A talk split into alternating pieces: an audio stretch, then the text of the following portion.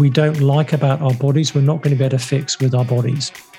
Um, it is the broken body of Jesus that is the ultimate answer to our bodily brokenness, not our trying to fix our own bodies in whatever way we think is right in our minds.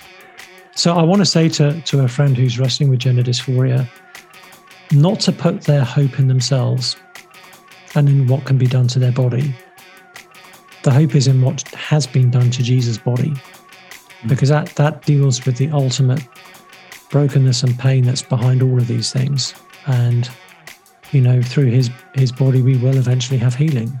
It may not be in this life, but it will be, it will be there. We will be in resurrected bodies um, where there will be no pain and no shame, no kind of dysphoria. And that, that is where our, our hope is for, for those kinds of battles.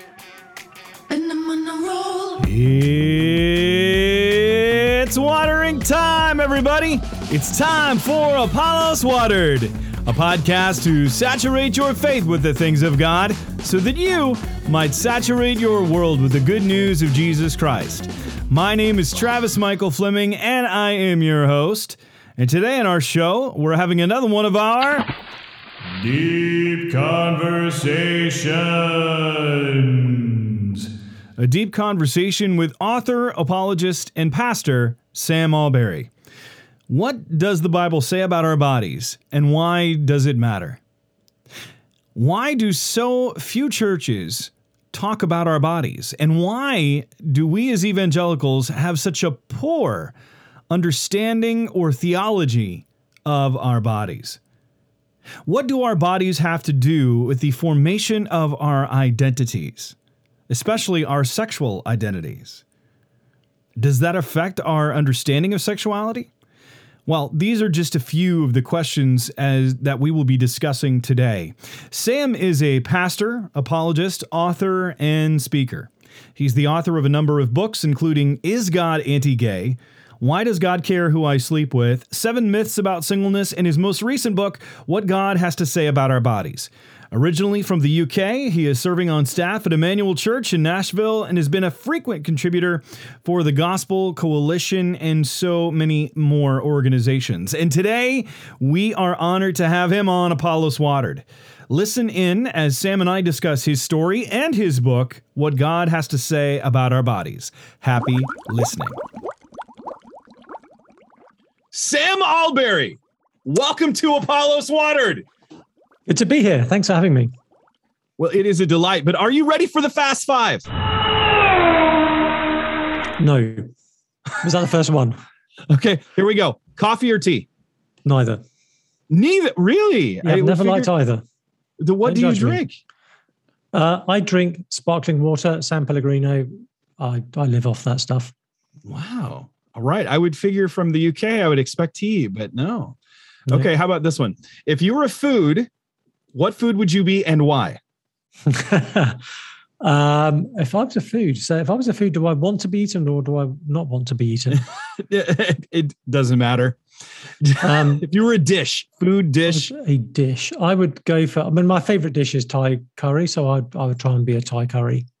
So a bit of spice in your life is that what it yeah, is? Yeah, You're yeah. a spicy guy. Mm-hmm. Okay, all right. Uh, Plus, always, the great the, the fun you can have then is that certain people will eat you and then you'll just be spectacularly too hot for them. So in my in my embodied form, I'm not generally too hot for people, but maybe as a food stuff, I could uh, realize that particular ambition. okay, here we go. Give me the top five reasons why Star Trek is better than Star Wars. Um, I do like Star Trek, but I do prefer Star Wars. Um, I like the optimism of Star Trek. I grew up on the okay. next generation, so I like the sort of there's an ability and a kind of you know, um, yeah, I, there's a principledness to it, um, but it's it's a bit more dull than Star Wars. Which which do you like of Star Wars? I mean, which is your film? The classic, the original trilogy. The original um, trilogy. And everything else that's been set in and around the original trilogy. So, so Rogue One, like the Mandalorian, Love those prequels. Ah. I like the Gnostic Gospels of the Star Wars world. They they just shouldn't count. And the new ones were okay. but the new ones were quite disappointing. They they clearly didn't know what they were doing, and each director kind of grabbed the steering wheel and lurched the car in a different direction, and then the next one would lurch it back in the other direction. So it's kind of a tug of war between Rian Johnson and J.J. Abrams. Hmm. That, good stuff there, but but it wasn't great. That was so good how you transitioned that. I set you up and you backed out and redirected. Because a, a, good friend of ours gave me some some material ahead of time, and he says you are a huge fan of Star Wars and you hate Star Trek. I don't hate Star Trek. you don't hate it, no. or don't like it? No, I like it. I just like Star Wars more. Okay, all right. So How about the next? Fed, one? You've been fed misinformation. Just I have. He set again. me up. He set me up. All right, then. So this we'll find out how much he set me up. Because we know that you moved to the U.S. because the U.S. is better than the United Kingdom. But why is the U.S. better than the United Kingdom? Um, it has more need of cultured oh. Englishmen like me. Um, and I'm, I'm still moving. Actually, I'm still waiting for a visa, so it's not oh, really? even not even done it yet. Um, there are certain things that, that the US does way better than the UK. Um, lemonade would be one. Optimism, customer service, um, geography, as in as in just having a big place to play around with, and certain things we do better than you. I think like chocolate. Mm. Um, American chocolate is is just horrible. So, what's the difference? Um, what's the difference? Ours doesn't taste of wax. I think it is probably something to do with rules about dairy and pasteurized milk or something. Our chocolate tends to be creamier.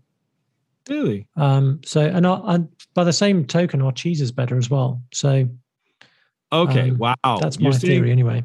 UK cheese is better than British. Have you been to Wisconsin? Yes, and I had those whatever those curdy things are. Cheese curds, yeah. Yes. You didn't like them? They were okay, but it's not English it's like the, cheese. The, yeah, it's it's plasticky. Can I say that? yes, you can. Yes, you can. I'll find out. Well, let's let's let's talk about then because you do come from the UK, been in the United States, but you've also traveled. I mean, you've taught in different places. So, what is the strangest or funniest cross-cultural experience you have ever had? I was in Thailand and I was doing some English teaching and I was up country off the tourist track. Um, I was at a kind of high school. There was a team of us. We were based at the high school. We were doing conversation classes and that kind of stuff. But someone approached the host and said, Hey, can he come and do some other things while he's here? One of which was we've got a regional training day for English teachers. Would he be willing to come along to that? So I thought, yeah, why not? One one Saturday I can I can do that. Um, so there I was in that that province's day for English teachers. And for some reason, as we gathered, they said, well, we're going to begin the day by singing, um, by having, you know, we have like a, a theme song that we we use and we're going to have you sing it. So here's the karaoke machine. So I was up there in front of however many dozen English teachers in the middle of Thailand singing Stevie Wonder's I Just Called to Say I Love You. And the screen that had the lyrics bouncing along for me to follow. The the imagery that went with the lyrics was the most inappropriate stuff you can possibly imagine. I don't know why they had that particular song set to that particular set of images, but um, I was trying to sort of ignore the just crazily graphic, explicit images that I was seeing so that I could just see the words that I, I don't even sing well. So the whole thing was just the, the craziest experience was like, I thought I was here to teach English, not watch really awful footage and sing a Stevie Wonder song badly. Was this before YouTube or was this during It was YouTube? before YouTube. I would have joined the FBI witness protection program otherwise and dropped off the face of the planet. Who was your hero in the faith? Yeah, I've, one of my heroes in the faith is Hudson Taylor. Oh, yeah. In terms of guys from the past. Um, I, I, really appreciate his wisdom and care, his um, being able to sift through what's what what of my baggage is cultural, what is Christian, and making sure he doesn't export Britishness, but just the gospel to China. Which is really what we're trying to do. Um, as you mentioned that just because he's also one of the heroes of my my own faith and i think you would re- recognize that more than others having been into the united states from the uk and asking yourself oftentimes what's american and what's british Hmm. Um, but I think you you come to a, a, greater conclusion as you do so. So let's let's get into the Sam Allberry story. Let's hear your story. Who is Sam Allberry? Um, he is someone who came to faith aged 18, having not really had any Christian sort of background um, to speak of, um, back and forth over whether I believed in a God as a teenager. Mm. Made some Christian friends when I was 16, 17 who became very good friends of mine. They invited me to their church's youth ministry. And the very first time I went, I'm so thankful I, I did not need to be entertained. I didn't particularly need more friends. I, I needed the gospel. Mm. I needed to be saved. And they they explained the gospel to me. And the first time I heard it, I just instinctively knew it was true. Mm. And moreover, I knew that I needed it. Um, I was a pretty well behaved teenager by and large. I didn't drink or smoke or go off the rails. Um, but I had this sudden awareness that if there was a God who made me, I didn't know him. And that I was therefore estranged from him. I was I was lost. And wonderfully heard that the whole point of the Christian message is a God who comes to find the lost. So came to faith that that summer. That was summer of 1993. Um, grew up with a very significant fear of public speaking. Um, had been bullied a fair bit at high school, and so the last thing I wanted to do was was be visible um, in front of a large group of people. That would just whatever happened, they would have ammo of some kind. But soon after I came to faith, um, I felt the Lord calling me to be a preacher, and it's the most counterintuitive hmm. kind of development. It was not remotely the direction I would have wanted my life to go in. And I just sensed from the very early days of my Christian faith that God wanted me to help help serve and feed other believers. And hmm. um, that was that's all I've ever wanted to do as a as a Christian is somehow by God's grace to strengthen his people in any way that I can. How did your family receive that when you go to this youth group? And was it in an Anglican church? It was, yeah. Yeah. Okay. So yeah, they were they were um I mean, very, very tolerant. Um, my parents had both been brought up to go to church when they were kids. We never did when I was a kid. Um, so it wasn't a completely unfamiliar kind of thing in, in their in their mind. I've got two uncles who are ordained in the Church of England. They would they would be fairly different to me in terms of theological convictions. Um, so again, the idea of someone going into the church wasn't a completely novel idea. I think they were concerned. This was the early 90s, and not long before I came to faith, the headlines had been full of David Koresh and Waco, and they were just nervous of getting too involved in religious stuff. But it was an Anglican church, and um, they are typically very unfanatical in my part of the world. So they, they felt slightly reassured that I was, you know, Church of England is not very cult like. So um, they they've always been very supportive in a you know whatever you want to do, we will support you in kind of way. So you went from there and went to get training after that. Yep. And then what happened after after that? How did you get to where so, you are today? Yeah, I went to an Anglican seminary, um, then got ordained in the Church of England, worked at a church in Oxford for a few years with student ministry, and then moved to another church, um, slightly further in towards London, town called Maidenhead. Was there for several years, and I, I, had never any aspiration to do anything other than work for a church. I, I wasn't looking to be anything or be anyone in particular. Um, but I had always pre-Christian and, and, during my Christian life wrestled with with same-sex attraction, and that was something I had begun to share with friends and family. Um, had no intention of sharing it any more widely than that. Certainly didn't want to be someone who spoke on that. Mm-hmm. But with the, the, cultural shifts that then happened um, in the early 2010s, as both sides of the pond, the issue of gay marriage was revisited and then very mm. kind of popularly embraced and endorsed. Um, I could see many people in the church beginning to to change their views on it um, people I'd trained with, people I'd respected, were beginning to to shift. And I just had this conviction that we we need some people to speak into this issue from within it, um, mm. and I just felt I I just felt the burden on my heart to say to folks, God's word to people in my situation is a good word, not a bad word, and we shouldn't feel like the the gospel is a bad deal for our gay friends. Mm-hmm. So tentatively started to open up about that a bit more publicly. Um, wrote a couple of articles on it, shedding just saying a bit about my own story, and spoke at one or two places on it. And I had no idea if that would be something I could even speak about comfortably. Um, it had been a cause of, of so much shame. But I discovered very quickly that a apparently I could speak on it. I, it didn't completely undo me speaking on it. I felt actually I, I had a clear head and it didn't seem to faze me as much as I thought it would. And I then realized almost immediately that there was just a huge need for for that kind of perspective um, within the wider church, and that led to writing a book on it, and um, began to, you know, one of the things that had, had marked my time when I was at university, I was doing a course that included a lot of theology, and it was at a very secular university.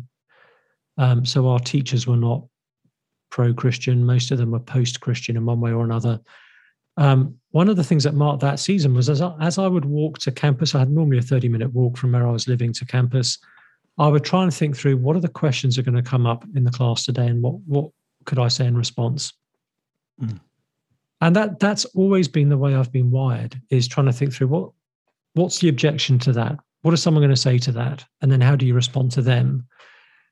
And as I was beginning to speak on on sexuality, it, it sort of it, was a, a, a way of of using that kind of tendency too, and to think, well, okay, what what are the questions people are going to throw back at me for this? What are the ways I can anticipate those? And that that sort of then broadened out into working for an apologetics ministry. And although I've never had a, a, a single hour of apologetics training, um, having a slightly skeptical mind myself and being a pastoral ministry, you you encounter and deal with people's doubts and questions and objections, and you have to do it at a ground level. Um, so I found myself just sort of speaking more widely on various whatever was bothering people in in our culture. I wanted to speak into. Um, it's hard getting people to talk about Jesus. So you think, well, what are they already talking about, and how can I bring a uniquely Christian perspective into that conversation? Mm. So that's that's sort of been where things have been, and, and at the moment, I'm waiting for a visa to be based at a church in Nashville. So I will be kind of half being a pastor there and half being an apologist around the place as well. So you're traveling around the world? Um, yes, as as and when COVID lets me. And we have your most recent book here uh, from our friends at Crossway. What God has to say about our bodies. And I, I, I mentioned that because I'm also reading Why Does God Care Who I Sleep With? And so I've got that from our friends at the, the Good Book Publishing Company. And so well, I want to talk about this one though, because I think it is a very important item to have in our conversation. As you said before, there are so many things that are going on right now in our culture. It seems like every time I turn on the news, there is something LBGTQ related, and it's in the, the popular conversation. And there is a great deal of confusion in regards to sexuality. Why do you think our culture has shifted so quickly in moving from a biblical understanding of sexuality to a place where even those who would consider themselves evangelical Christians are embracing the idea of not only gay marriage, but homosexuality as an alternative practice that is completely okay in a certain confine. How do you how do you respond to that? Yeah, I, am not sure how much we were adhering to a biblical sexual ethic. I think we were in certain aspects, in that we had a, a definition of marriage that was heterosexual. I don't think in many other respects we were particularly um, wedded to a biblical worldview on that. But um, I think our, our anthropology changed. Um, we, and you know, your previous guest Carl Trueman has traced this out so mm-hmm. um, brilliantly, so well. Um, I'm not going to attempt to to to do that, but um, yeah, we, we've increasingly used ever since I think therefore I am we've we've begun to train ourselves that the answer to to the big questions of life begins with I. Hmm. And I think that has snowballed its way down to the present day. And the, the big shift, as far as I can see, is that um, we got to the point where, in terms of our, our, our anthropology, I am who I feel myself to be deep down inside. That's the real me.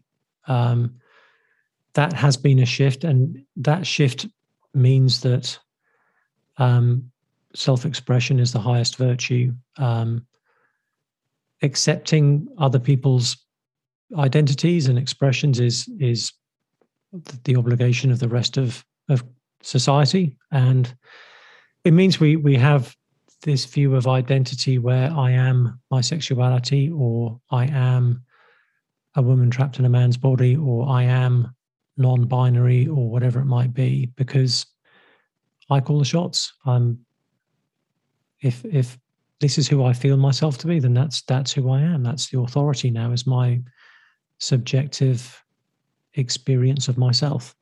Mm. What then led to you writing this book? I mean, why this book? What what God has to say about our bodies?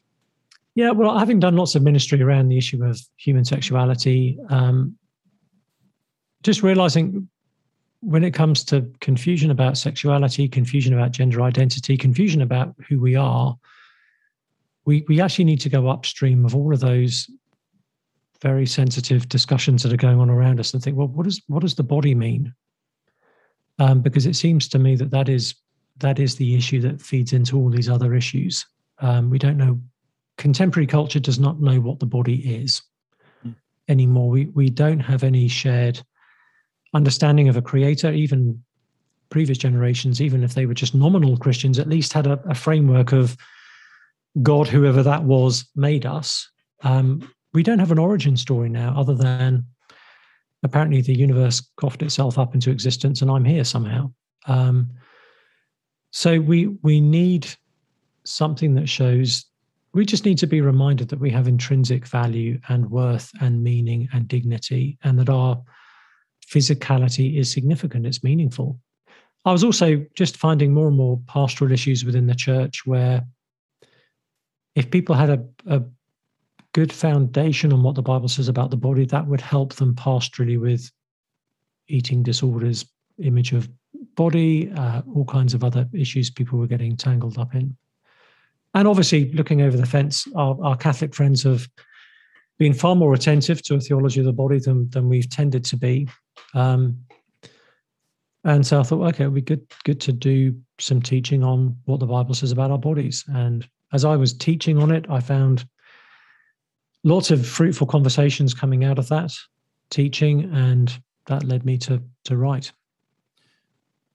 How have we then traditionally marginalized the body? We as you mentioned we've not talked a lot about it. There's not been a mm-hmm. lot of writings about it but it seems as of the last few years i've seen more books that are addressing this issue yeah. because they feel that it has been neglected.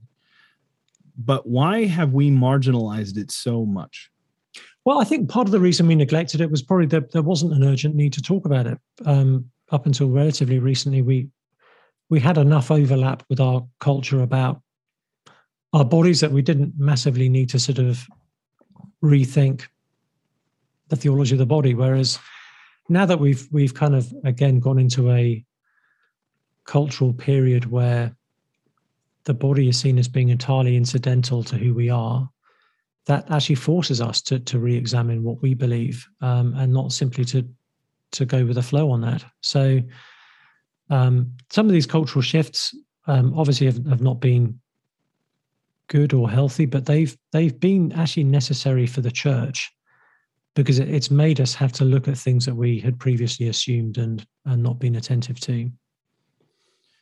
Which is why I find your book very fascinating. Um, you are very much pastoral when you write. You're not writing it as an academic. As you mentioned before, we had Trueman on the show, and he has a, a tremendous heart, but he's a scholar. And, yeah, he's got he, a brain the size of Jupiter. Yeah, he's he's he's he's and he's an amazing scholar. Fascinating mm. the insights that he comes up with. but I found that your book was much more sensitive to people that are in the midst of a struggle now. You are yeah.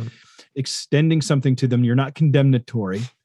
Um, you're not pushing them away. You're not just putting them down or dismissing them. But you, as you said before, someone who is within the quote unquote movement or have been within the movement that that understanding because that's the the the sin that you've had to deal with we and we all have those sins we like to talk about in our in our uh, ministry we talk about our our dent of disobedience we all have a disposition to something mm. yeah and everyone has has it it's just what's your dent you know and it comes out in different ways uh, because i know that this issue has been very important to me having seen it firsthand in in family members and friends and uh, I lived in New England when gay marriage became legal.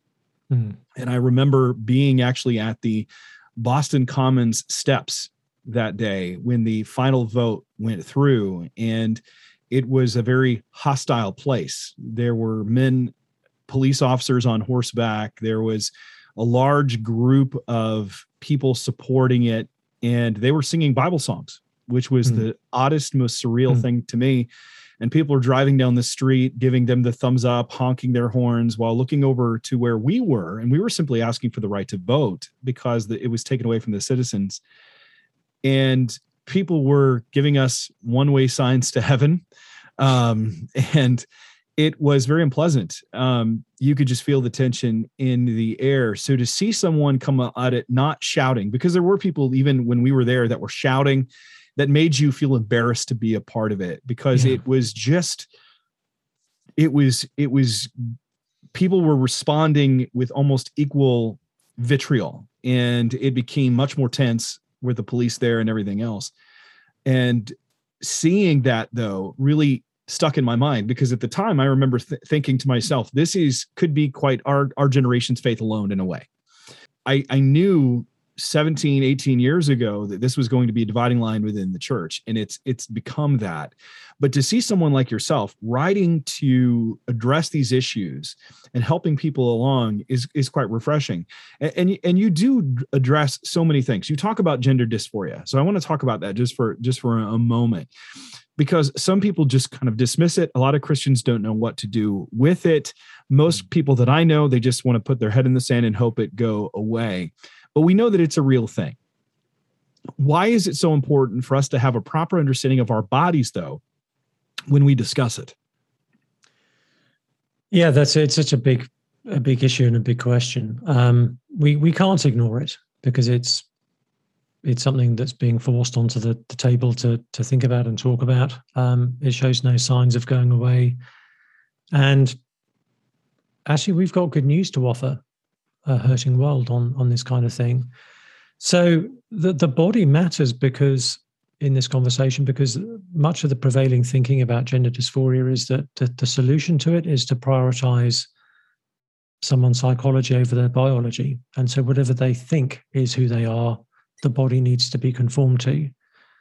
Um, the biblical account of things is, is very different to that. Um, our, our bodies are are fallen and complicated. We, we don't have a straightforward relationship with them, but there is something biologically grounded about mm. us being male and female. And we we understand within the, the Christian way of thinking that the body is is both a gift and a calling.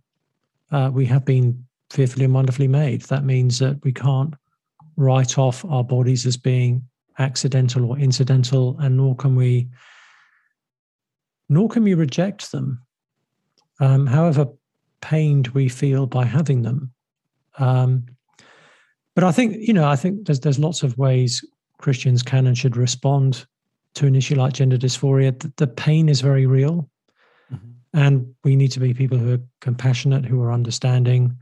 Our own theology, I think, gives us an account of how someone could be experiencing gender dysphoria. We know that creation has been subjected to frustration. We know our bodies are part of that creation.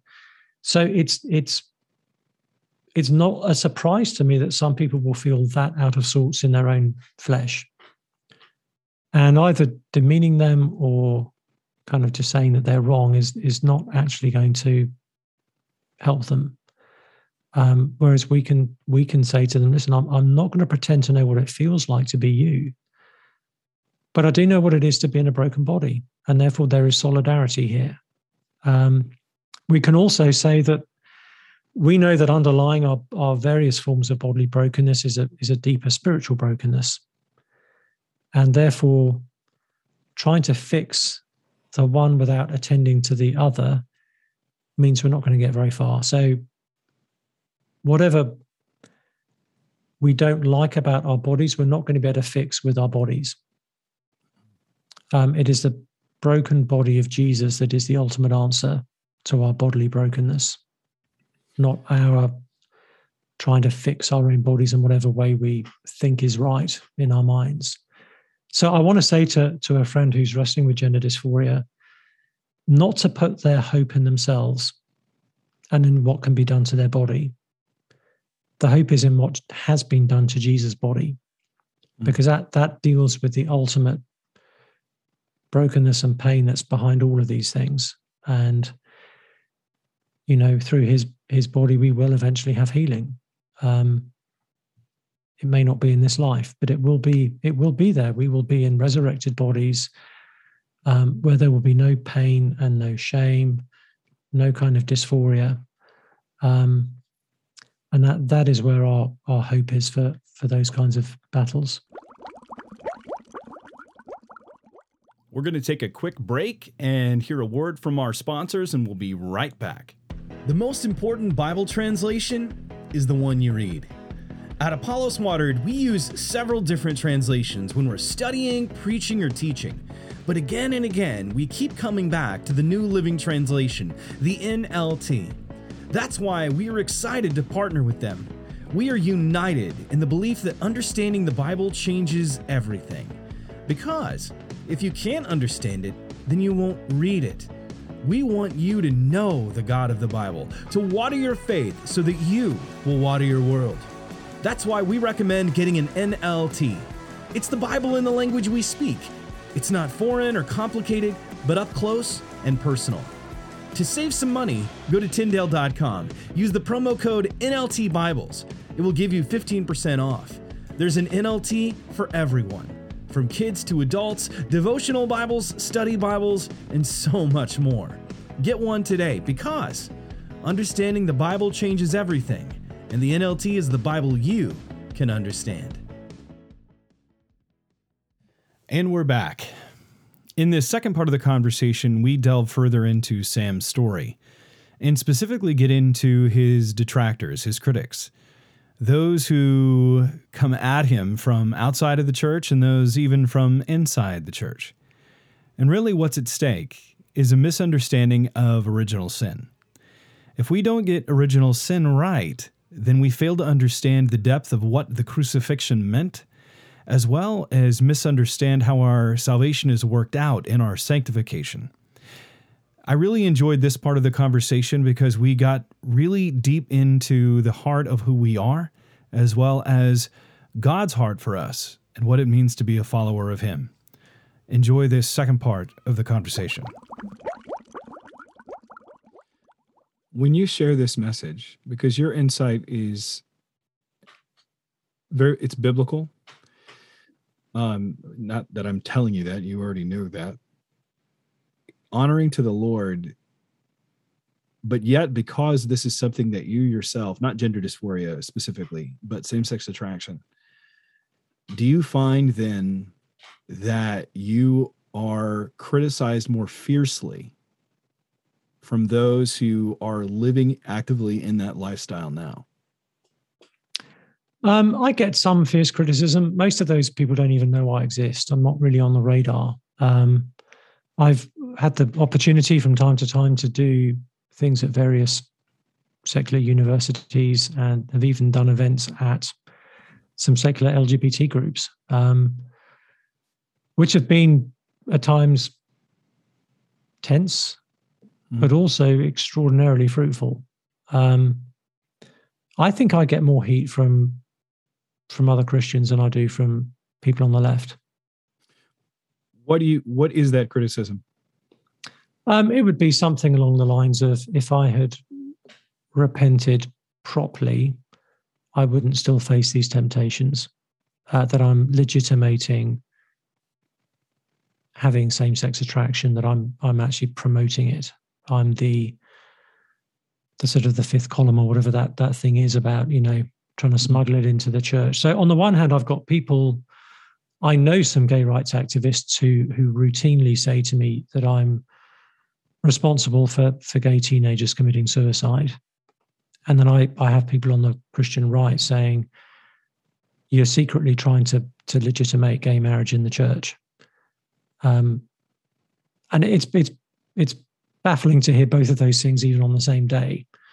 Um, and I kind of think, well, I wish you guys would just talk to each other and then figure out where you think I stand. But um, that's just the way the, the world seems to be at the moment, sadly. How do you try to illustrate that to your critics like because i've read that about you um, where there have been those watchdog ministries that are out there that seem to want to go after everybody if it doesn't fit a certain thing in their mind. And and and i've wondered though for them yes they might say that you are a brand new creation in christ. The old is gone the new has come. When the son sets you free or free indeed. I've heard these verses and and i believe them. But in the way that they're applying them i, I struggle with it because mm. it's it's like you've never ever struggled again. And i'm like well what do we do with romans 7 mm. where and that that's the issue i think is i want to I, I think it's inconsistent to say of one type of temptation something you're not saying of other types of temptation. So I had someone come up to me once and say they, they were a counselor who who did some form of reparative therapy or conversion therapy, and they said, you know, I promise you, I can counsel these temptations out of you. Would you like me to do that? I'd be willing to do that for you. And I said, well, that's very, that's very kind to, for you to offer me that. I said, I've got, got a couple of questions, I, you know, just to help me kind of figure this out. Um, are you guaranteeing that if you counsel any kind of same sex temptation out of my system, are you guaranteeing I won't ever experience sexual temptation again? And they said, No, we can't guarantee that. So I said, So I'll be experiencing heterosexual temptation. And they said, Yeah, I guess so. And I said, Then I'm swapping one form of temptation for another form of temptation. That doesn't sound like a massive net gain for me. And at least with the temptation I have now, I've got a few decades of experience learning how to fight it. And I don't know why being tempted by this person rather than that by that person is is some sign that I'm now more holy. I just want to be holy. I don't want to be right. anything other than that. And the other question I said to them is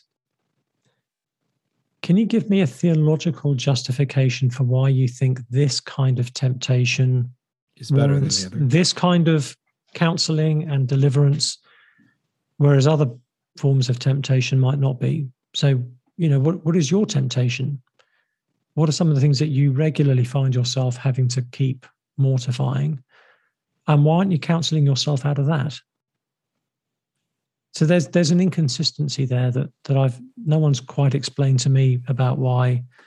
Well, with that kind of temptation, that that can be done away with, but with my kinds of temptations, whoever they are, apparently it's fine. And I, I think what it really comes down to is we we know the Spirit has come to to bring conviction of sin. Amen. The danger is we become more convicted by other people's sins than our own. When I when I was in New England, and uh, that was on the agenda, hmm. my question became, why does one person struggle with something and another person doesn't. Like I, I don't have same sex attraction, but I know people that do, and I but I've got my own sins. And and I remember my wife saying to me one time, uh, a friend of ours was struggling with uh, anorexia, hmm. and I was like, I don't get it. It's just food. And she goes, but she doesn't get your issues. And that hit me and struck me. And I was meditating hmm. on James chapter one, when each of us is tempted by our own sinful desires right? Yeah. And then Romans chapter 5 death came into the world to all men, you know, through one man, and and therefore through all sinned. And then he gave me this illustration. I just want to run this by you to get your thoughts and, and tell me about it. but he he gave me a picture of this guy driving an 18 wheeler lorry, you know, a semi truck, as we say in America, and it's got all these cars in the back, and they're in rows, and the driver is told he can drive wherever he wants to drive, except one place, and it says, "Do not enter, death ahead." And he drives around for a while. He's enjoying it, but then he sees someone come out one day from that gate and closes it. And he stops and he rolls his window down. He says, Hey, how come you get to drive there and I don't? He goes, You can too, but you actually have to push your truck through it. If you push your truck through it, you can go. And he goes, Oh, okay. So he pushes his truck through and it goes straight up a hill. And he doesn't realize that the hill is at the end of a cliff and he drives it off. And all of those cars were in the back of that trailer and they rolled out in different ways. And each one was broken in a different way. Some the hmm. roof was in, some the door, some the axle, windows, all different. And and you can probably see where I'm going there. But the driver of the truck was Adam. So mm when Adam sinned, we were all born with what we call, as I mentioned before, dents of disobedience, a mm disposition to certain sins. Because for for the life of me, like you said, people would criticize stuff and not others. I had a guy in a uh, a staff meeting. He was another pastor, and I had mentioned in a sermon bestiality. Hmm. And for, for those that are struggling with bestiality or pedophilia or homosexuality or pornography, you know, whatever it was. And he goes, Why do you say bestiality? And I said, Because I know there, there are people that struggle with that. And he's like, Come on. And I'm like, Yeah, I, I've got an international congregation. I guarantee you. And, and I come from a small farm town, and there was always hmm. somebody trying to have sex with an animal. There just was. And the same with pedophilia. I said pedophilia comes from somewhere. And hmm. that's why I couldn't understand the gay marriage angle. I went, why is that one okay and this one's not? And I understand it's different because it's young and it's it, too. It, it, there's a lot of different factors to that. But when I when God gave me that illustration, I've, I've spoken on campuses, nothing like you have, and I I remember one time talking about that very issue, and we were debating gay marriage, and I brought up that illustration, and they were all ready to pounce. It was tense but when I gave that, the whole conversation shifted. Yeah. Because I was saying then that we all have a dent and everyone knows it. Everyone knows what the that's, dent that's is. That's the thing. I've I've found I'm I'm increasingly doing teaching on sexuality now in, in culturally conservative parts of the world. Um, just before the pandemic, I was in East Africa, I was in um, Cuba on another occasion. And I know that if I was to open with my story of same sex attraction, that would for yeah, some of them, they they that down. would be it. So I have to sort of think through. Okay, this this this would work in the West, but it won't work here. And there's I've I've got a piece of paper where I've I've written down the various things that need to be theologically in place for them to be ready to hear about a Christian who wrestles with same-sex attraction.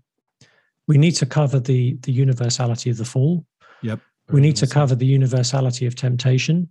That becoming a Christian doesn't mean we don't face temptation anymore. Um, and one or two other things, but kind of once we've kind of walked through those things, they can then be like, oh, oh, right, yeah, yeah, okay, now I can see how you would have a Christian who still faces that as a temptation.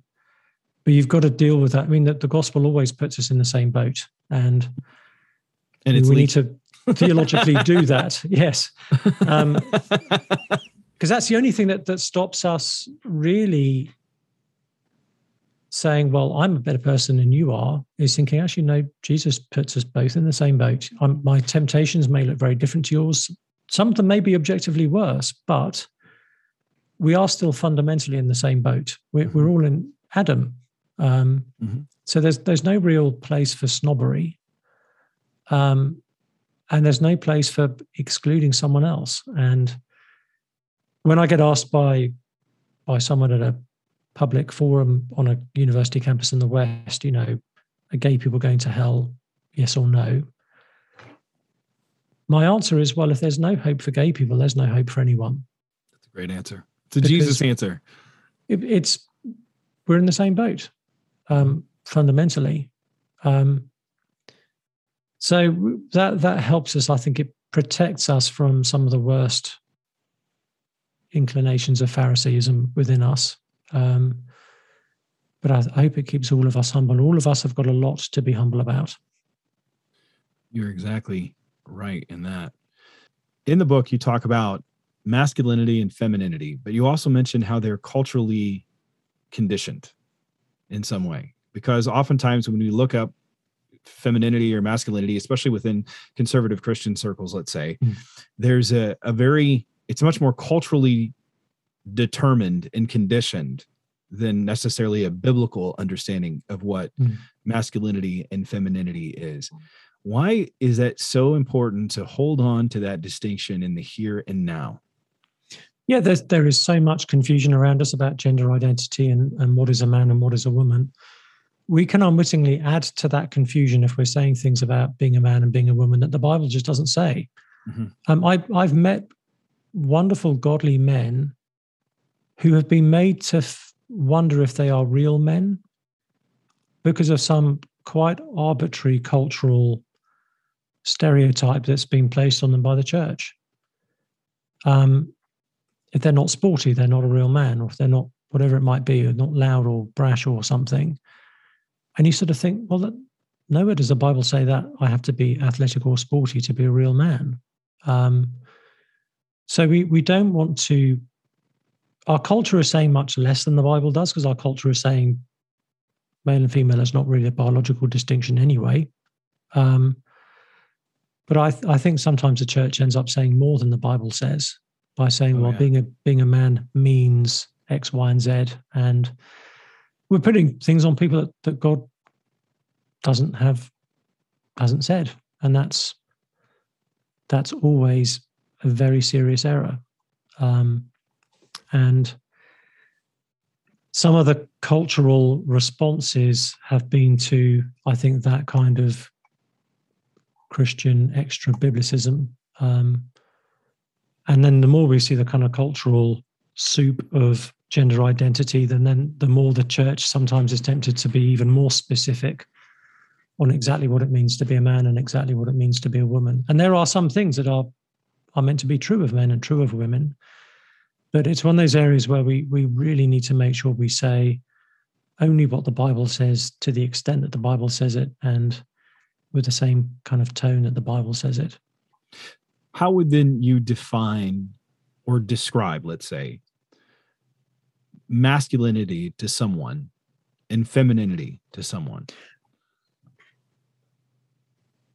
Well, that's the, the sixty-four thousand dollar question, and it's really hard to answer Mm. because some of part of the answer will depend on where they are.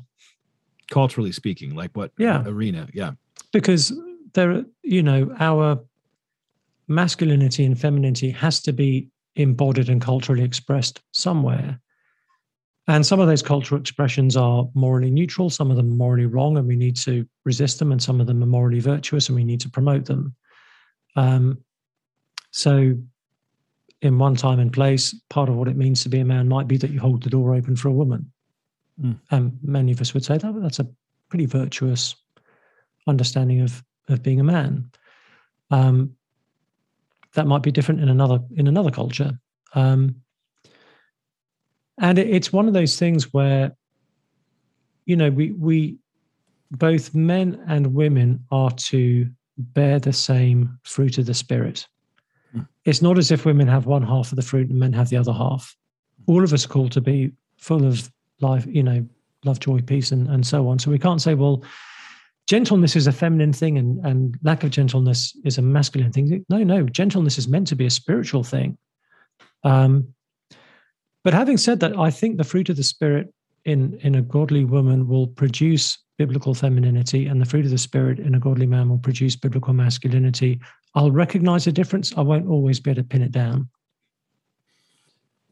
should churches then try to teach this idea of biblical manhood and womanhood Um, yes, in as much as we're teaching what the Bible says, but it's when we go, with- it's when we go beyond what the scripture says about it yeah, or or we take a cultural thing it's in prevalent in one culture and then make it applicable to our own yeah, we we kind of give it biblical authority when it doesn't have that.